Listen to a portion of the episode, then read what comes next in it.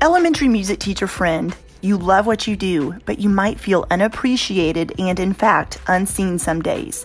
You may even feel like you're on a music teacher island and just want to connect with other music teachers who can relate to both your struggles and wins when it comes to teaching elementary music. I get you and understand completely the feelings you're having. That's why each and every week, the Elementary Music Teacher podcast will provide you with solo and guest episodes that will help you realize you're not alone in your music teaching journey. Throughout each episode, my goal is for you to be able to walk away with actionable steps and ideas to help you feel like you're ready to take on the new week with whatever challenges may be thrown your way. Hi, I'm your host, Jessica Peresta, and I'm so glad you're here. Whether you're at home, in your car, in the shower, or wherever else you're listening, grab your cup of coffee or whatever other beverage is nearby and listen in to the Elementary Music Teacher Podcast.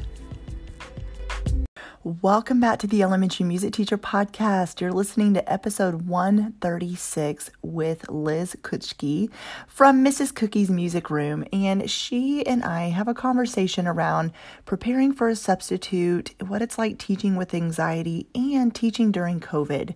So it's like a little bit of a lot of things sprinkled into one episode. But I was so excited to have her on the podcast because she's so real about her struggles that she faces in the music room, but so very, very knowledgeable. And just, I love the different perspectives every single one of my guests brings to my podcast because I talk about this a lot. You have your own unique teaching style, your own unique perspective, and your own unique way of doing things. And each of my guests has their own unique way of doing things as well, as you will hear from Liz. So she is amazing, and I am just so excited about this conversation.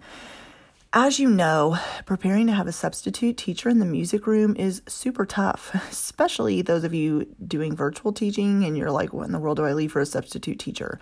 But she breaks it down in such a simple way of what to leave for a substitute, even if you get a non musical sub, which is the case most of the time. And what do you leave for them? How do you know what to prepare? How much do you prepare? How do you organize everything? She gives some amazing advice in this episode about how she prepares for having a substitute teacher and her struggles in moving forward as a teacher when you're dealing with anxiety. Which, let's be honest, especially this school year, a lot of us have faced so much more anxiety or overwhelm than normal.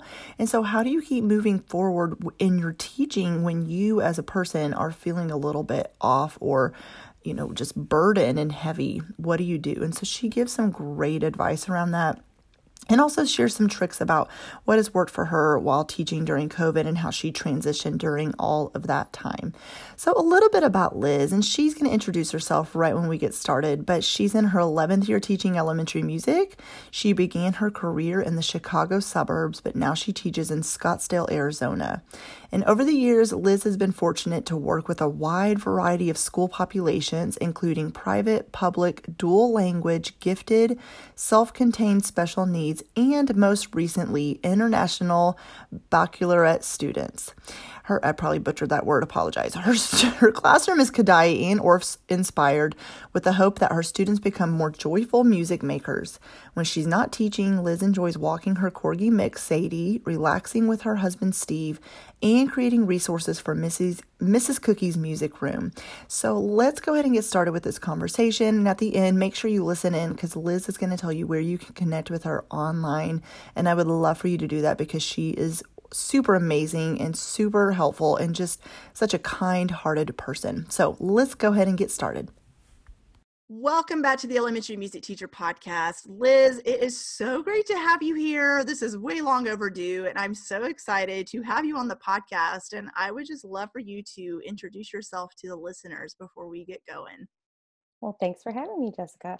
Um, well, my name is Liz Kutschke. I teach in Scottsdale, Arizona. This is my 11th year teaching. I um, I'm actually originally from the Chicago suburbs, so my first six years I taught there, and then um, we moved to Arizona. And uh, let's see, I have taught in private schools, public schools, uh, dual language schools, all over the place. So I've kind of gotten a patchwork of experience as a general music teacher, but everything's been pre-K through eighth. Um, yeah, live in Scottsdale with my husband and our two dogs. Mm. I'm corgi obsessed, so you can usually find me sitting next to my corgi. That's sweet. Uh, my mom has a corgi, and um, it it is the sweetest dog. But yeah, they're so funny. We call oh. him Squatty because he just has these little squatty legs. And just the little stumpers. I know, so sweet. Um, yeah, well, you said you've had a little bit of experience teaching and everything. Well, but COVID is totally, you know, this is definitely experience you didn't know you would need and you didn't know you would be oh. getting. But yeah, now you can say, hey, if I ever experience a pandemic again or I'm told to just teach music virtually, I have already experienced that too. So how have oh, you yeah. dealt with that? I mean, what what I mean, uh, gosh, it's a gamut of emotions, right? But do you feel better now than you did like six months ago, say? you know, my confidence in myself as a teacher has grown. I mean, it kind of plummeted in March, of course. I think we all were, yeah. you know, the brakes went on. But um, I think that I I kind of really enjoyed virtual teaching and um, and like getting to learn about all the different technology and find a different way to teach what I needed to. Um, so it actually forced me to use a lot more technology than I'm used to. And um, usually it's just I project things on the smartboard, a few interactive things, but oh, I'm going to learn about some apps and and pull the kids and things like that. So it forced me to actually try things that I'd been wanting to try for a while. So um, overall, I think it made me a better teacher. So March me wouldn't mm-hmm. believe this, but I I'm grateful for it. yeah. Well, and obviously uh, this is how I am. Whenever you're in the situation or in whatever in life, you don't see the benefits of that stressful time, you know, until months later when you look back and you're like, I actually am grateful for some of this like you said, the technology part of it, I really do think it did open so many doors for ways of learning and different, like you said, technologies or ways of teaching that you are you back to teaching in person now? I, I am in person. I think okay. four weeks now. So yeah. do you feel like some of those skills you or and the new technologies you were able to find you were able to bring back with you into the classroom? Yes, for sure. And I am still I'm doing both. Okay. So I'm doing asynchronous with our online school and then synchronous with a few kids. Oh, wow. Um, and then, of course, the in person. So we've got all three going on. Ah, a yes. lot to juggle. Oh, my goodness. yeah, yeah. We're learning a lot of time management skills. Um, yeah. But it's nice because I've gotten to it, it kind of forces me to use those same technologies that I'm using with my online kids. Oh, yeah, of course, just incorporate that with the in person kids as well. And it also makes it easier because we can't touch anything, can't share anything. So it's a lot easier to be able to use like mm-hmm. Chromebooks or the smart board or that kind of thing. Yeah. Yeah. And so I know when you and I were talking about having this interview and having you on the podcast, we talked about helping teachers who may be struggling with teaching with anxiety. And I can totally see how teaching during COVID, whether they are in person or teaching online or whatever it might look like, or on a cart or whatever, that um, I know for me, I have struggled with anxiety, and it is something that it comes and goes, and it you know depends on what's going on. It depends on my stress level, um, but whenever you're a teacher and you're facing stressful things, do you feel like that makes the anxiety worse? And if so, how have you dealt with anxiety as a teacher before COVID and during COVID? Um, yeah, I've had anxiety my whole life. Um, and I guess it's first important to say it's not easy to deal with. And sometimes I don't handle it as well as I wish I had. But overall, I think it gets um,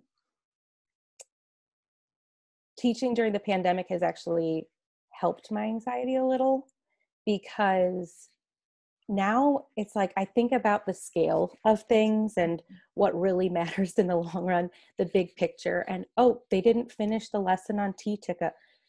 That is not the important thing right now. There are many more important things for the kids right now.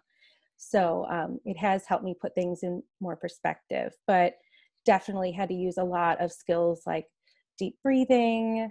And I make it a point to keep my lunch for myself.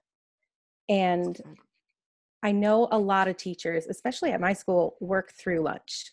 Mm. And I mm-hmm. get it. We don't have a lot of prep time, especially this year. I totally get it. But I've found that if I work through my lunch, I am such an anxious teacher for the rest of the day. Like I'm shorter with the kids.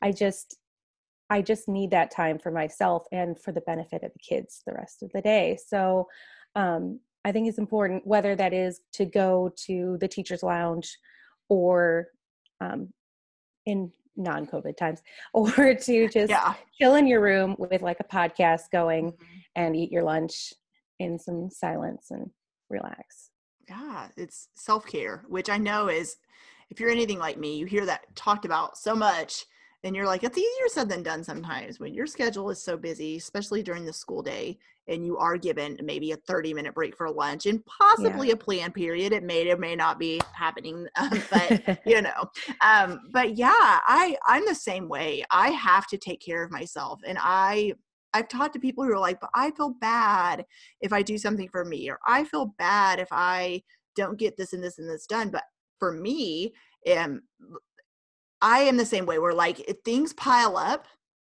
or if they're on my calendar, they don't get done, or I know there's all these things that need to get done. It used to cause me so much stress and anxiety and be like, yeah. I have to get all these things on my list done today.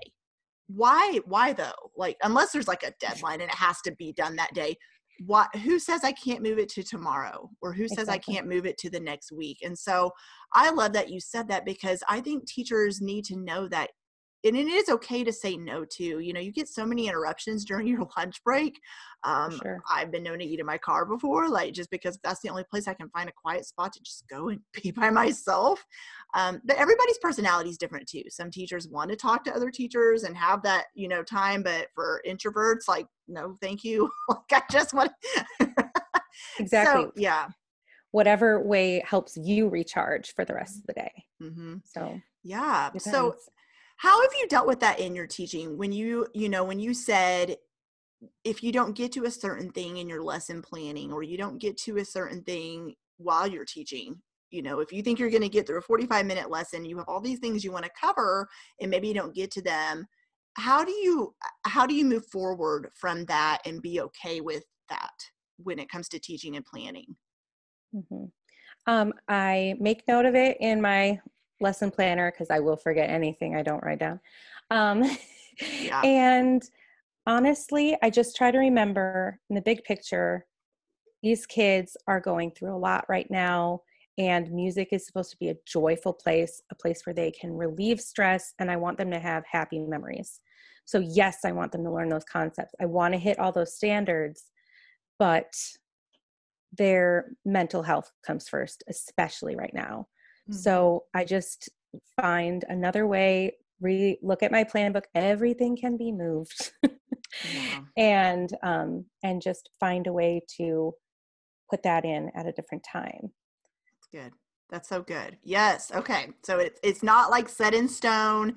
Things can be moved around, and it is okay also if you don't get through a full lesson because sometimes you know you can read your students if they need you to stop to talk to them or they need to do a, a like a movement activity because they got to get their energy out a little bit exactly. or they need a calming activity. You may or may not have to take things out and put other things in and that's okay. It's about staying flexible. Yes so important. And there's going to be times even for like things like fire drills. Mm. i mean your lesson's going great and then you hear the eh, eh, eh. yes. Oh yeah. So it's it's just about like you said being flexible and just it'll be okay in the long run it really will work itself out and it'll get done yeah that's good well i'm so excited because i want to talk to you about preparing for a sub this is when I was thinking about the questions I get asked a lot, this is one of the main ones. And I think I thought back to why is that? And I think it's because when we're in college, I don't I don't remember. And maybe I mean maybe this is just my experience, but I wasn't told a lot about what to do if you have a substitute. It was just kind of like if you have a substitute, leave some plans. Well, you didn't tell me that I may have a non-musical sub or even if I have a musical sub, they won't want to do things the same way I do. Like when I have a two month maternity leave and I made copies out of co- upon copies of things, and he didn't do any of it. like it's just uh. like ah, so frustrating. so yeah, so preparing for a sub is tough. I think especially yes. as a music teacher. So what advice do you have around? Well, just give us all the advice you have around preparing for a substitute that you have. Sure, of course. Well, first of all, my cooperating teacher during student teaching actually she had to take a day and she said no no i'm not going to have you sub for me i'm going to have you write the sub plans oh wow and then sit back and watch the sub teach from your sub plans. Take notes oh, and see so good. how that actually goes. And at first i thought that's ridiculous. I'm i'm here. Why don't i just do it? Oh yeah. I learned very quickly. It's um it's about being as descriptive as you possibly can and just assume write it like it's a stranger walking off the street. Mm-hmm. basically. So um yeah. So one thing i learned is to just leave a sub binder with everything in it from your schedule to a map of the school so they can find the restroom and just little things like that and all of your procedures so that they know um, if you have seating charts or if the students um, need somebody else to go to the restroom with them if they need to go in pairs or whatever those policies are at your school so i like to have that all available and then just also just put my emergency sub plans in there ready to go just in case. Um, mm-hmm. Um, ones that I have done at the beginning of the year and literally I don't think about the rest of the year. I just I just have them already photocopied and ready to go. So um and then I also make sure that I edit my um my sub binders so that I can remove plans as they're used throughout the year mm-hmm. and make sure they don't get taught twice. Yeah. Yeah. So, what do you, how about this? What kind of plans do you leave for a substitute?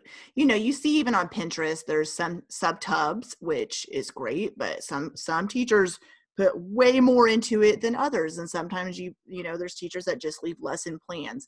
So, how, I'm curious to pick your brain about how do you do that? Yeah. A lot of my sub plans work more like, um, uh, liter, uh, a children's literature involved lesson. So I'll use still movement at the beginning, um, having the students move to um, like some cards that I have up on the board, and I'll leave them in the sub tub and leave them with a CD. Oh, I know that makes me sound old. A CD. no, I know what a CD is. I know, but I'm like, I should probably say like on a flash drive. But um, being honest here. yeah. Hey. and then I have all of the books that I use in my sub tub right next to my folder full of the lesson materials.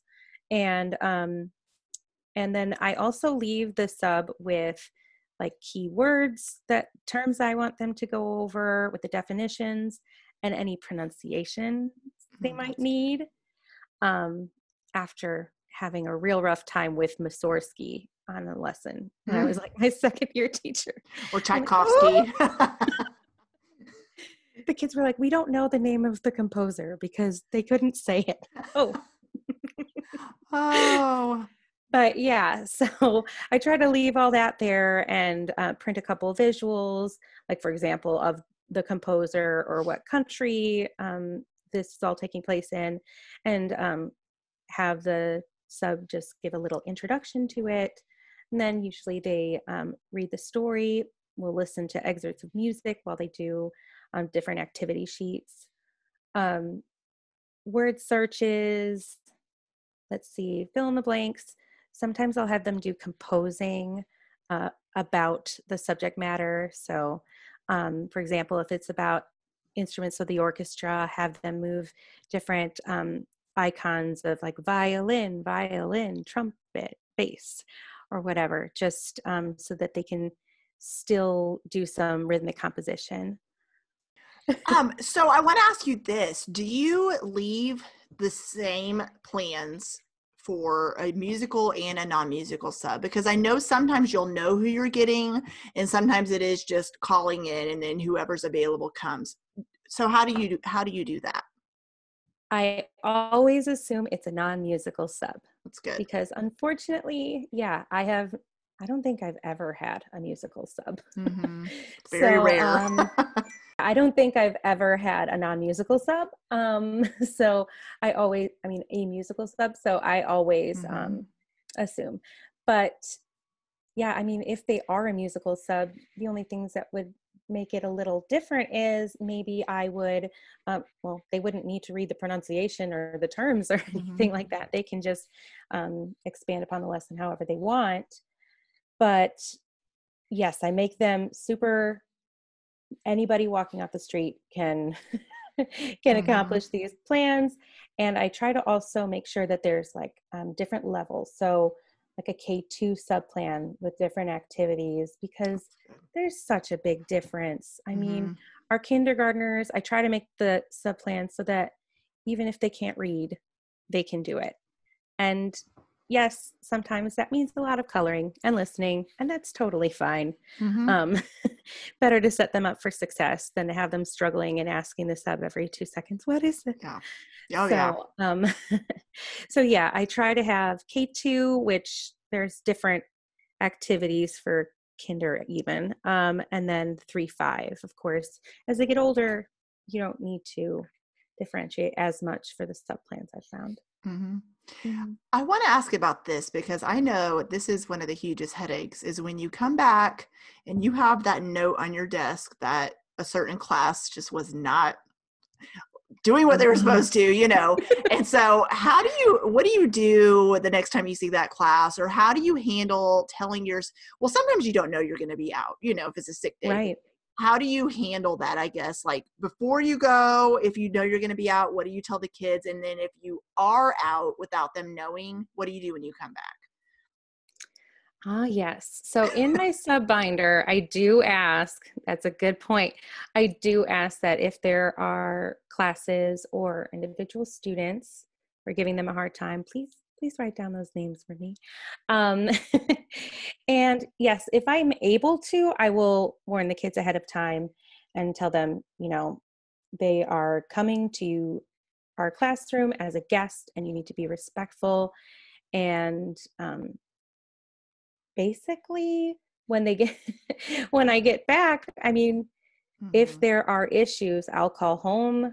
Um, if it's a full class, most of the class issue, we will lose a privilege for the day. Um, because, I mean, come on, it's hard enough to find subs. I know in Arizona, there's a ah. huge shortage. Yeah. Um, so I tell the kids, like, yeah. the subs are superheroes. Be so respectful mm-hmm. to them especially for the music room. Uh, I feel like it's intimidating, especially for a non-musical person, if they see that job open up and they're like, but you know, competing between that and let's say a second grade classroom teacher. I mean, oh, let's be honest. We like if I thinking. wasn't musical, I feel that way with like art. I'd be like, I don't think you want me in there. Okay, I can't draw to save my life. So,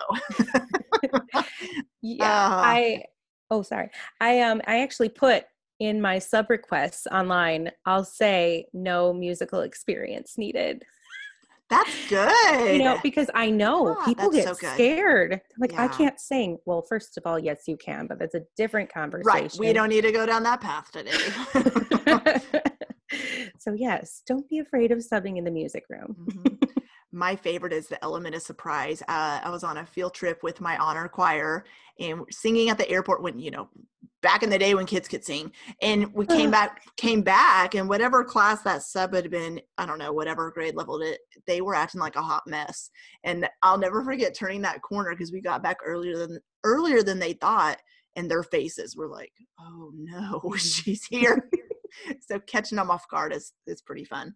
Um, but yeah just it's hard because kids are always going to act differently for a sub than they do for you. You know that relationship isn't there and the substitute you just don't know who they are. You can have some that are retired teachers that want to come back and just sub occasionally because they miss it and then you're going to have some that come in who you don't know why they're a substitute because they don't act like they even like kids. And so it's so tough. It's just so oh, yes. hard uh, have you seen those different experiences too um for legal purposes i'll just say yes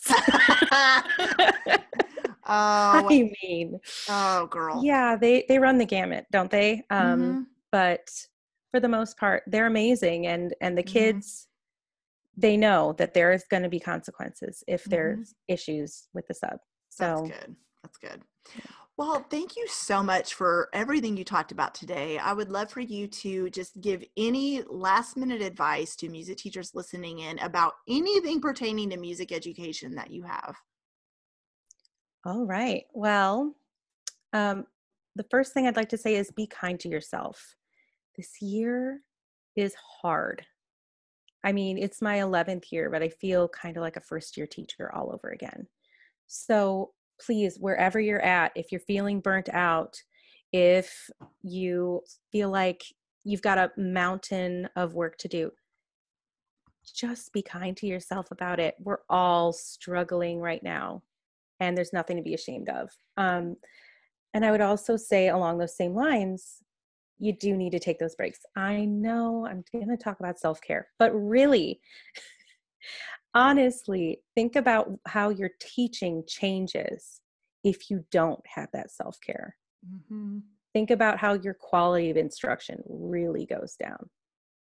And you can't be a good teacher for your kids if you're not feeling well or you're super grumpy or tired it just all plummets really fast so make sure you take care of yourself first like they say um, what is it on an airplane like put on your oxygen mask first yeah. before helping small children. Yeah. So you really have to take care of yourself first. And i think really i love the instagram community for learning. This year holy moly they they have taught me so much. If you are not on teachergram music teachergram is mm-hmm. the best because i get so many different ideas from all these different teachers. So.